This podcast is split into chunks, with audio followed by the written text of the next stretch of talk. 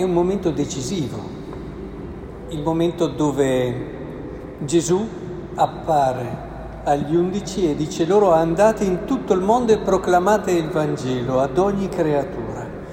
E, ed è bello perché dice che chi crederà sarà salvato e questi saranno i segni che accompagneranno quelli che credono. Scacceranno demoni, parleranno lingue nuove, prenderanno in mano serpenti e se berranno qualche veleno non recherà loro danno.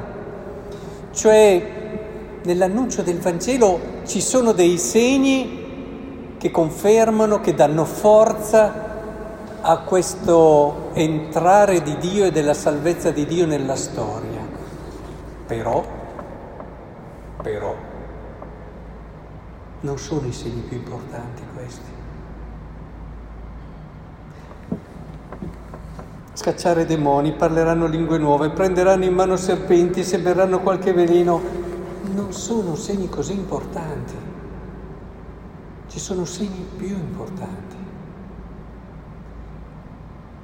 Perché sono lo stile di Dio, sono il come opera Dio, sono il come agisce Dio. Se io vedo un miracolo, se io vengo liberato da un demonio, non è detto che poi viva la mia vita secondo il Vangelo in modo pieno e bello. Se io riesco a prendere un serpente è ancora poco, è ancora poco. Ci sono segni che mi aiutano molto di più. Ed è questo quello che vorrei con voi capire oggi, guardando la meravigliosa figura di Paolo, che ci parla di Dio e ci parla di Cristo, proprio con la sua vita, e questo è l'Apostolo. Chi con la sua vita non parla di sé, ma parla di Cristo. In Paolo abbiamo il segno più importante di tutti. Abbiamo il segno che veramente ti cambia la vita abbiamo quel segno che ti aiuta davvero a vivere il Vangelo, più di tutti gli altri che possono essere utili, ma non importanti come questo. E qual è questo segno? Qual è il segno più importante di tutti che è quello che caratterizza Dio, lo stile di Dio e lo stile di tutta la storia della salvezza? È l'anima, il motore di tutta la storia della salvezza.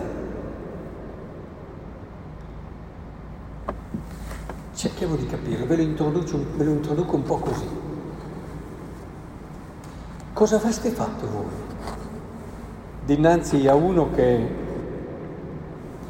perseguitai a morte questa via di Gesù Cristo, incatenando, mettendo in carcere uomini e donne, come può darmi testimonianza anche il sommo sacerdote e tutto il collegio degli anziani. Da loro avevo anche ricevuto lettere per i fratelli e mi recai a Damasco per condurre prigionieri a Gerusalemme anche quelli che stavano là, perché fossero puniti. Cosa avreste fatto voi dinanzi a uno che fa sul serio? Non è uno di quei persecutori che devono fare le cose. No, no, questo qui lo fa, lo fa convinto e ci riesce bene a perseguitare i cristiani, cosa avreste fatto voi?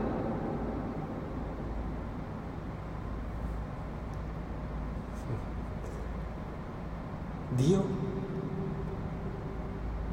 ha fiducia in lui, sconvolgente. Dio crede in lui, assolutamente fuori dalla possibilità umana.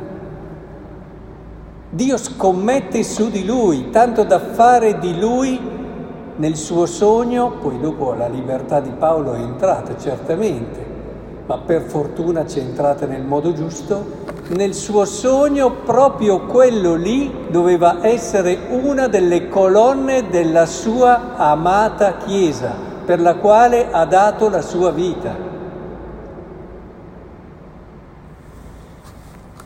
È, è incredibile, Dio crede in quest'uomo proprio in quest'uomo. Crede in tutto quello che è, nelle sue qualità, nelle sue capacità, che adesso ha messo al servizio di una persecuzione terribile, ma che sa che le stesse capacità e le stesse qualità possono diventare una forza straordinaria per l'annuncio del Vangelo ai gentili. Come guarda Dio le persone?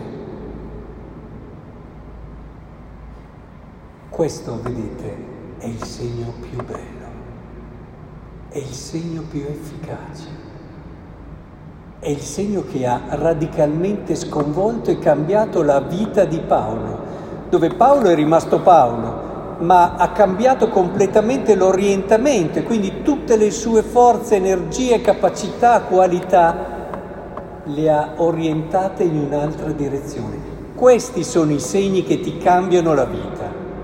Quelli di prima sono propedeutici, ma l'unico vero segno che ti cambia la vita è quando tu incontri Dio che ti dice io credo in te, io ho veramente fiducia in te.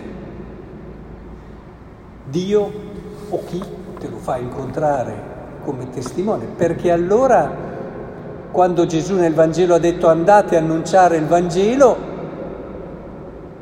che cosa diceva in fondo? andate e portate nel mondo la fiducia che io ho in ogni uomo. Non è importante che abbia sbagliato, non è importante che abbia fatto della sua vita un disastro. Io, finché avrà un attimo di respiro, crederò in Lui. E voi come annunciatori del Vangelo dovete andare ad annunciare questa buona novella al mondo. Dio crede in te, uomo non nel peccato, eh?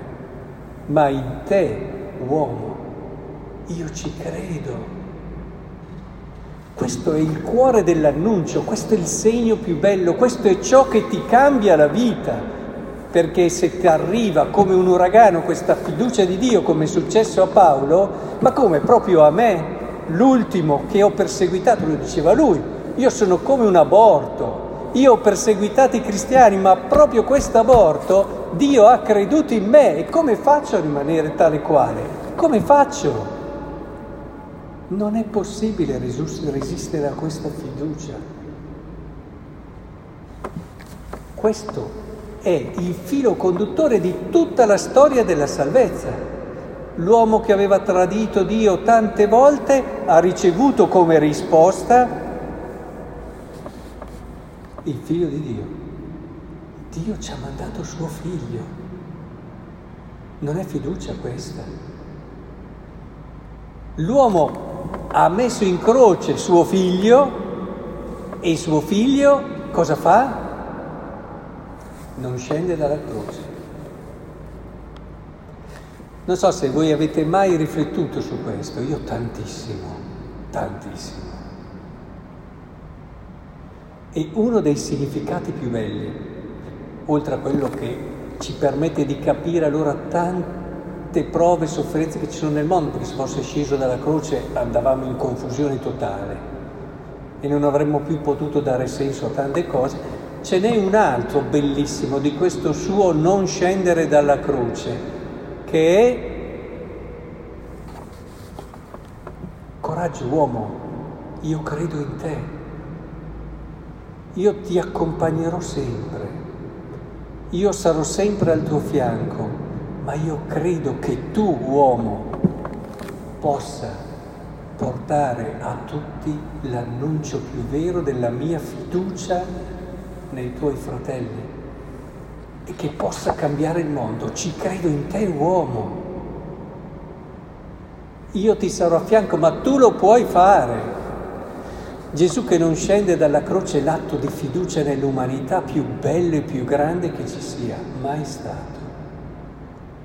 Tutta la salvezza è intrisa di questa fiducia, è animata da questa fiducia E del resto, quando tu nella tua vita semplice, umana, incontri qualcuno che con eh, non solo il suo sguardo, con tutto il suo essere ti trasmette questo suo credere in te, tu puoi avere le ferite più grosse di questo mondo dentro al cuore, ma tu vieni salvato e sei sanato.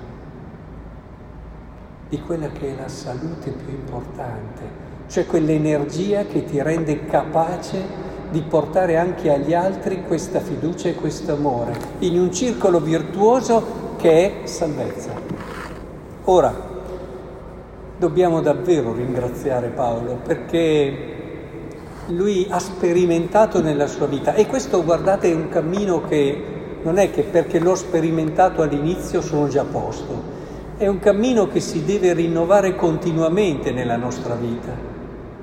Tanto che Paolo, dopo un bel po', da questo momento, che è passato del tempo, eh, comincia un po' a scricchiolare o comunque non era in grado di fare quel passo ulteriore sempre in questa linea, perché aveva delle fragilità e pregava Dio che gli togliesse queste fragilità.